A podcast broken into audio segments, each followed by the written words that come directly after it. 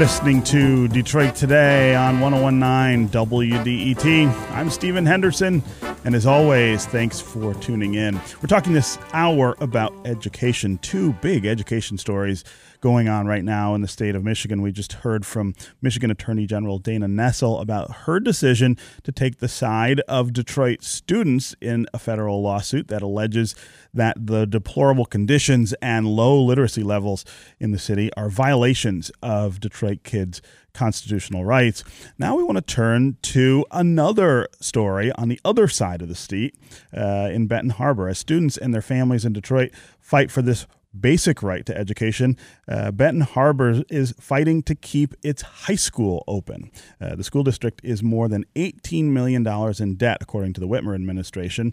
And the governor says if the, does, the district doesn't come up with a better plan, it's going to have to close the school down for the 2020 school year just to keep up with its bills. That means many students in the majority black district would have to finish their education in nearby majority white districts. And many members of the Benton Harbor community say that is an unacceptable solution, that their kids would face discrimination and poor treatment in those districts. That's where we want to continue the conversation here on Detroit Today. And joining us to talk more about what's going on in Benton Harbor is Jennifer Chambers. She covers K 12 education for the Detroit News. Jennifer, welcome to Detroit Today. Thanks, Stephen. Good morning. Also with us is Elizabeth McCree. She's an attorney and an education advocate from Benton Harbor who has been speaking out publicly against these plans to close the city's high school. Elizabeth, welcome to Detroit today. Good morning. Thank you for having me. Yeah. Uh, so, Jennifer, let's start with how we got here. Uh, and what's interesting to me about this story is that Benton Harbor is a store is a city that has had its own uh, financial troubles. The, the the city government there has been in and out of financial trouble for a really long time. I can remember writing about uh, the need to intervene in municipal government in uh, Benton Harbor uh, a decade ago. Uh, the state had done it already, and the, the city was still in trouble.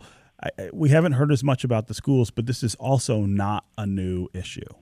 Uh, that's right. In 2014, the uh, the state declared a financial emergency in the school district due to its staggering debt at the time, and uh, I know that the school district entered into a uh, partnership agreement to try and address academics, and it also um, ended up entering into a consent agreement, which is different than what other emergency managers have done in Detroit. So they they sent in someone who was a CEO to lead the district to try and address financial problems and turn around the academic performance of students there, which was which was just pretty tough. Um, the statistics and state testing results tell us that in 2018, only 3% of kids were reading at grade level, and zero 11th graders were deemed college ready based on uh, test scores in the district in, in the last five years from now. So um, that person has been in, uh, in that district for a year.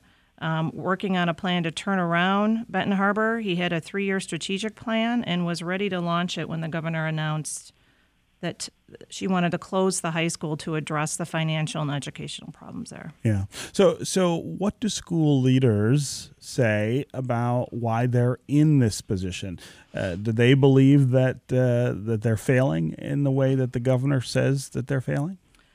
Uh, school leaders don't believe that their children are failing or that they are failing. They say they're dealing with a hard set of realities that include declining enrollment. And if you have a basic understanding of education, which you do, um, listeners understand that when kids leave school districts, dollars walk out. And according to the Benton Harbor School District, in uh, the 2016 17 school year, $22 million of money went to other districts around Benton Harbor from children who live in Benton Harbor and cross the city lines to go to the surrounding districts, which are some of the districts which are being asked now to take these kids. So that ravages their budget. Um, and their expenses stay the same. They still have to maintain buildings, they have to pay teachers, they have to provide all the uh, resources that kids are entitled to have. And at the same time, they're hemorrhaging money and hemorrhaging students. Um, at the same time, there have been some uh, accusations that some school leaders bought and invested in some buildings, put students in them, and then closed them. Um, so there's been some allegations that just locally there have been some mismanaged funds. Mm. Um, but the biggest issue is this declining enrollment, and we've seen this in Detroit. We see this around the state where the birth rate is declining in Michigan, and kids have options to go to charter schools. So uh, you know it's it's fighting this constant battle. Yeah. Yeah. Um, Elizabeth McCree, I want to get you involved in the conversation here. What was your reaction when you heard that the high school in Benton Harbor might close down next year?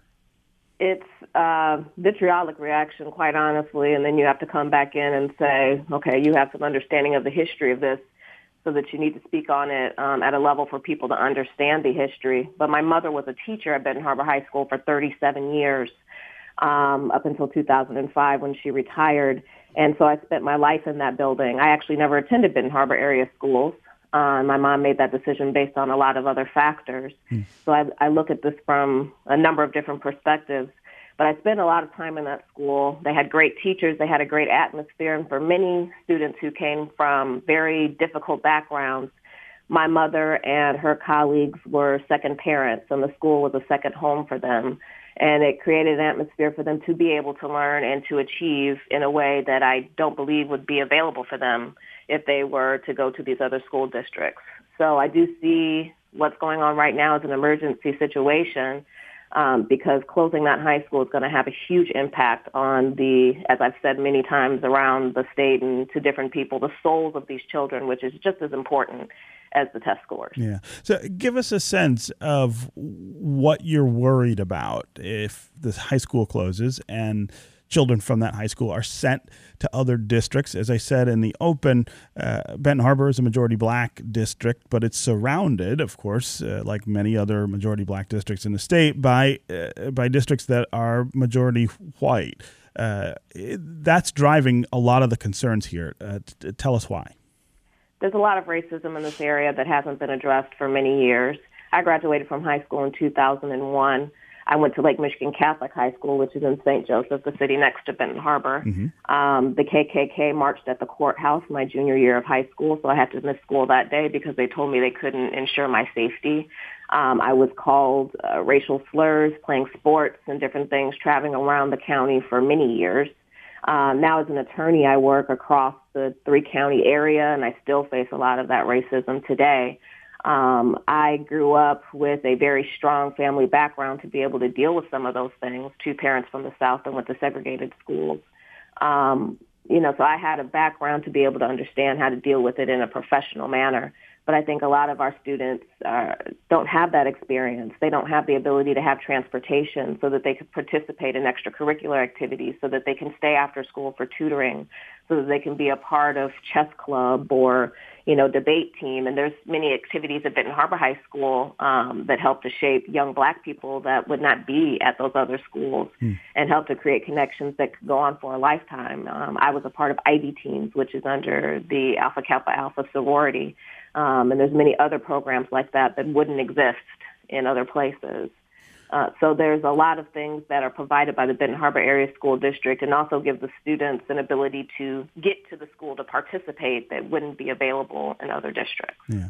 Uh, uh we, we have a statement that we got from the governor's office. I want to read at least uh, a, a part of it uh, and get you to react to it, Elizabeth McCree. Uh, the governor says she remains committed to hearing from school board members, uh, other members of the community, and is open to any viable plan that will help students get on a path to success and resolve the district's more than $18 million debt. But she also says the plan that the state put on the table is the only solution they found that puts students first and tackles the financial problems that Benton Harbor has. When you hear that, uh, what, how do you react to it, Elizabeth?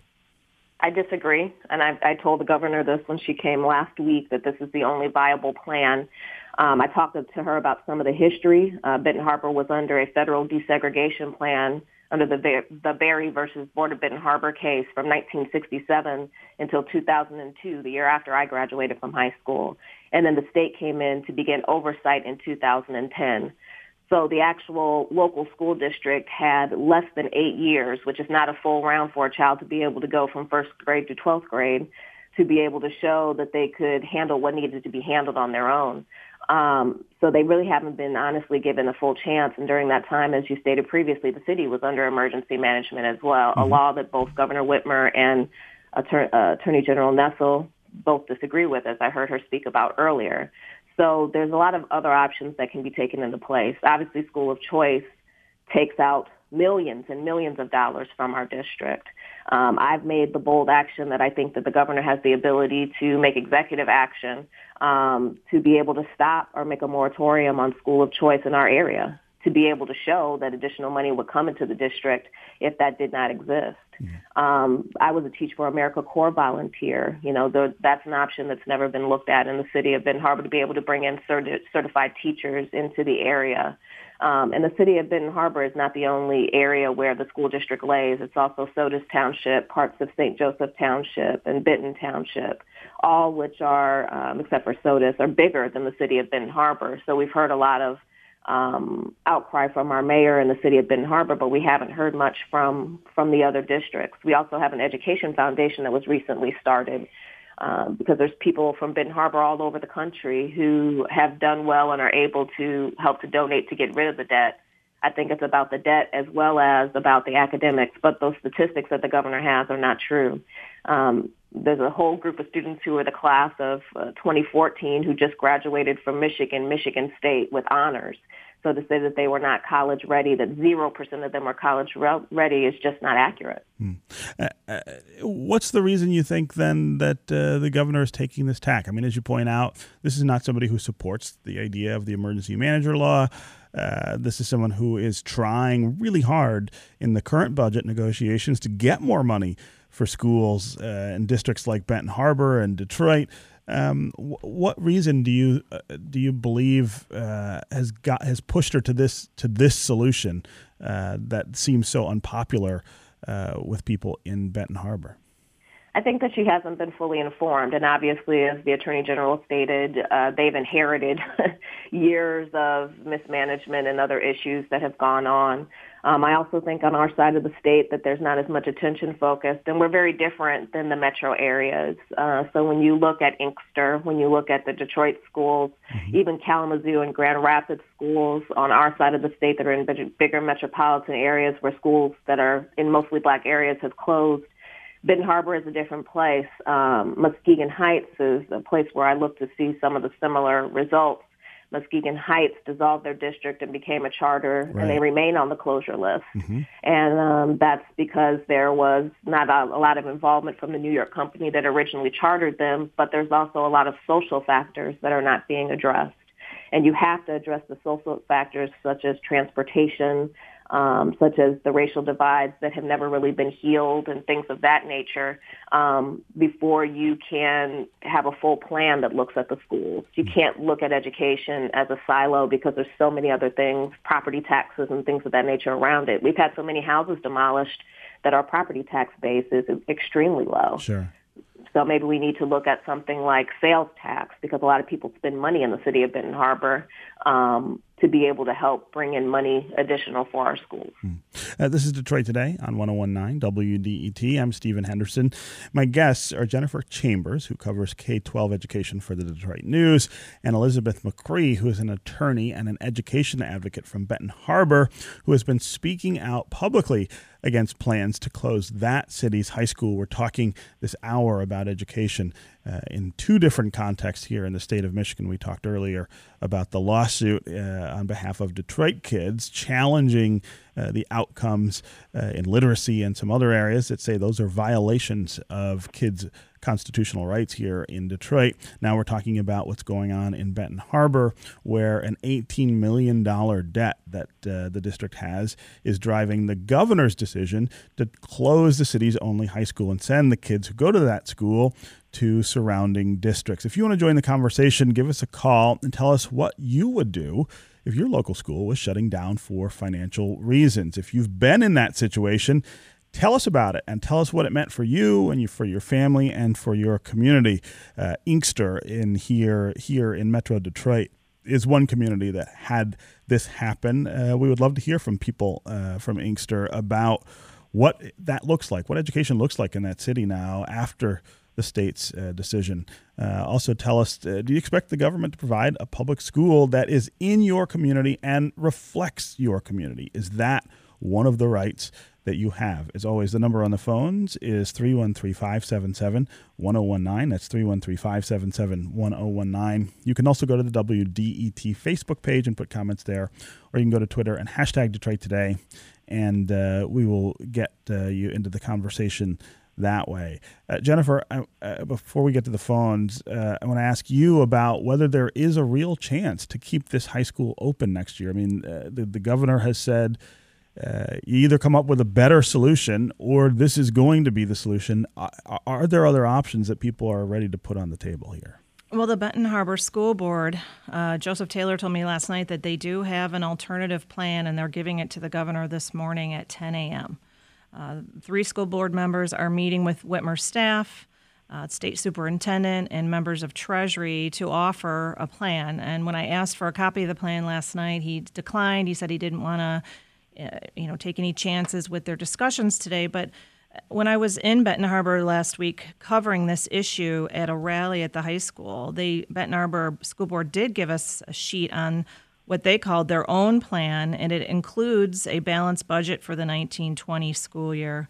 It includes their strategic plan that I believe that their um, CEO had worked on and it includes curriculum improvements. And I'm looking at the document here, and it says that the board thinks that every student in Benton Harbor deserves an edu- individualized education development plan. And those are plans under which um, school officials, parents, and perhaps based on a doctor's diagnosis of any kind of learning disability, set out requirements that need to be met during the school day for a child, such mm-hmm. as sitting near the front of a room, having an aide with them, insisting them uh, throughout their day so they can get the most out of their education. And for every child in the district to have an IEP would be um, would be very uh, um, unusual. Uh, yeah. There are no districts that have that.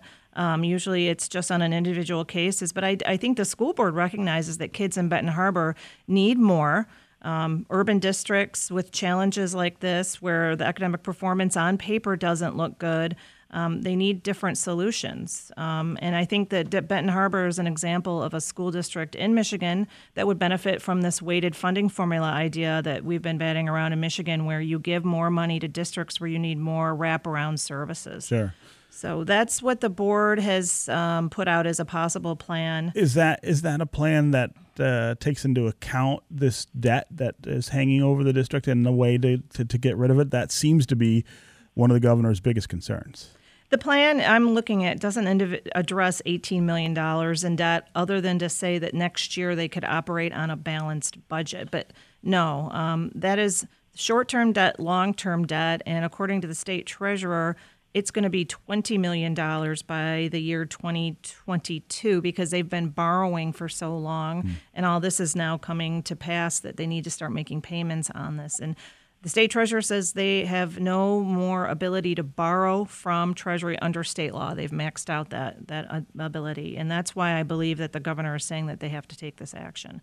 Um, but you asked about the timing earlier, mm-hmm. and I think one thing that's interesting is that the elimination of the state um, the SRO office in Michigan. Mm-hmm. Um, is June 30th, and the Benton Harbor School Board goes back into power July 1st. And I think that that might be and is likely one of the reasons that the governor is moving forward with this plan this month. The clock is ticking on that, and the, the SRO has the ability to close schools and to um, move forward in a forceful way like this. And after that, uh, after Ju- July 1, it's gone. The and state M- won't have that kind of leverage. And MDE doesn't have that kind of leverage to close schools. I believe it would be with Treasury yeah. only. Okay, we're going to take a quick break, and when we come back, we're going to continue our conversation here about Benton Harbor schools. Uh, we want to hear from you as well. 313 577 1019. Deborah in Detroit, Ken in Ferndale. We'll get to you as well. Stay with us on Detroit Today.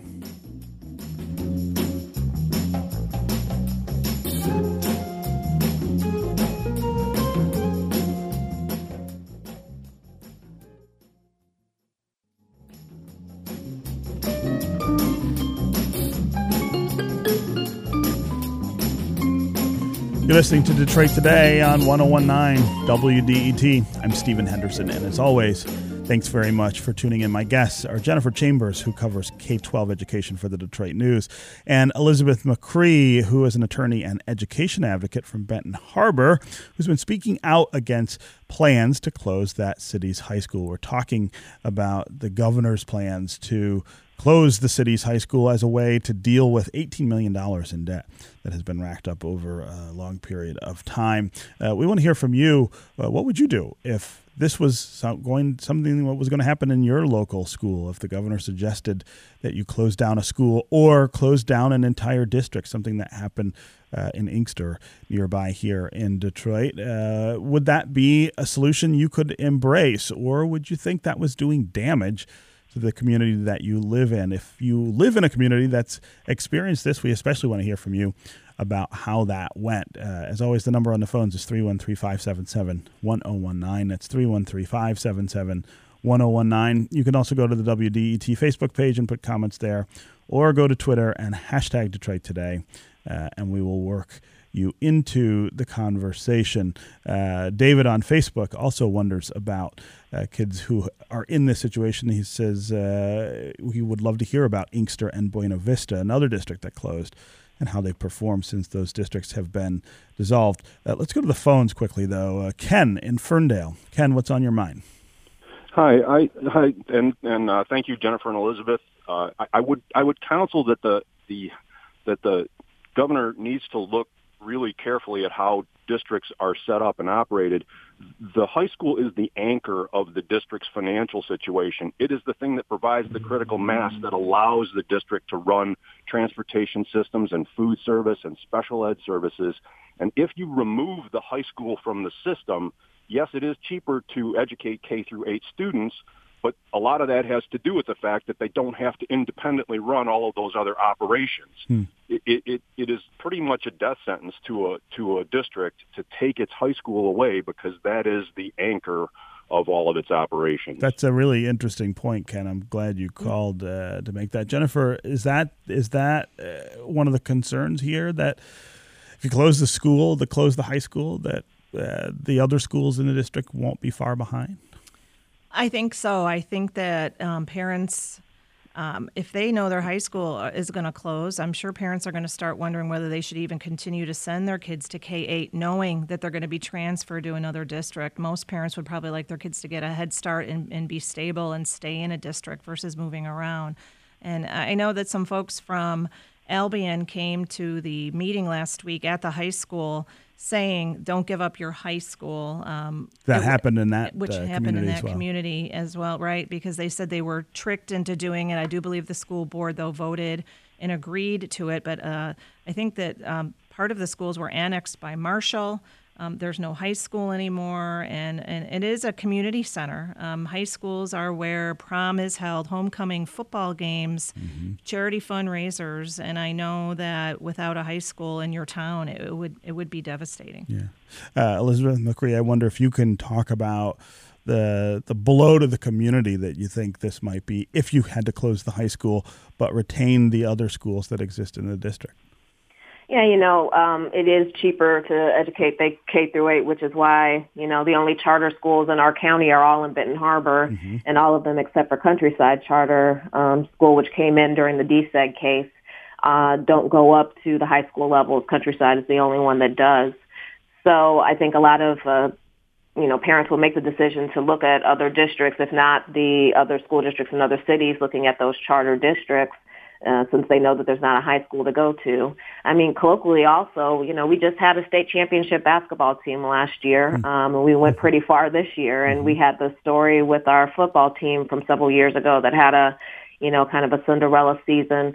Um, and, you know, these young people have been playing sports together, uh, going to the Boys and Girls Club together. Um, you know, they've been friends in school together for all of these years. And I think when you look at the current freshmen and sophomores who are, you know, greatly impacted because they're attending the high school and being told they might not continue, that the idea about those relationships being severed for them again goes back to my comment about you know what happens to their souls. We have so many people who leave you know. Our census is probably going to show that the city of benton harbor is going to be under 10,000 people hmm. for the first time since i believe the 1930s Um, you know, when I came back home, a lot of people said, "Don't go back. There's there's nothing for you there. There's nothing nothing left there. They don't want us there." Um, so this just this idea of being in a school every day or being in a community every day where you feel like nobody wants you, um, and closing down the high school is just another piece to the psychological impact that it's going to have on the entire community, but particularly the young people. Yeah, yeah. Stephen, can I add a, a point Yeah, as well? ahead. So if you think about what's going to happen if these seven, 600 students um, go to districts as far away as 30 miles, you know, what happens to, to parents and their ability to be involved in their child's education? Are they going to be able to drive 30 miles for parent-teacher conferences? Are they going to be able to drive 30 miles to attend athletic events, pick up a sick child? How will parents be able to stay involved in their child's education when they're being schooled so far away? And you know how it, what kind of uh, what kind of stress is that going to be on these kids doing all this traveling back and forth, literally being outsiders coming in and out every day? Um, it really is something that I wonder if people have thought that through, and I feel like it puts an extra burden on parents. Um, and, and who want to be involved in their kids' education. A lot of people care about their kids' education in Benton Harbor. They turned out for these meetings. They met with the governor and the church last week and stood up and said, Nobody wants the high school closed.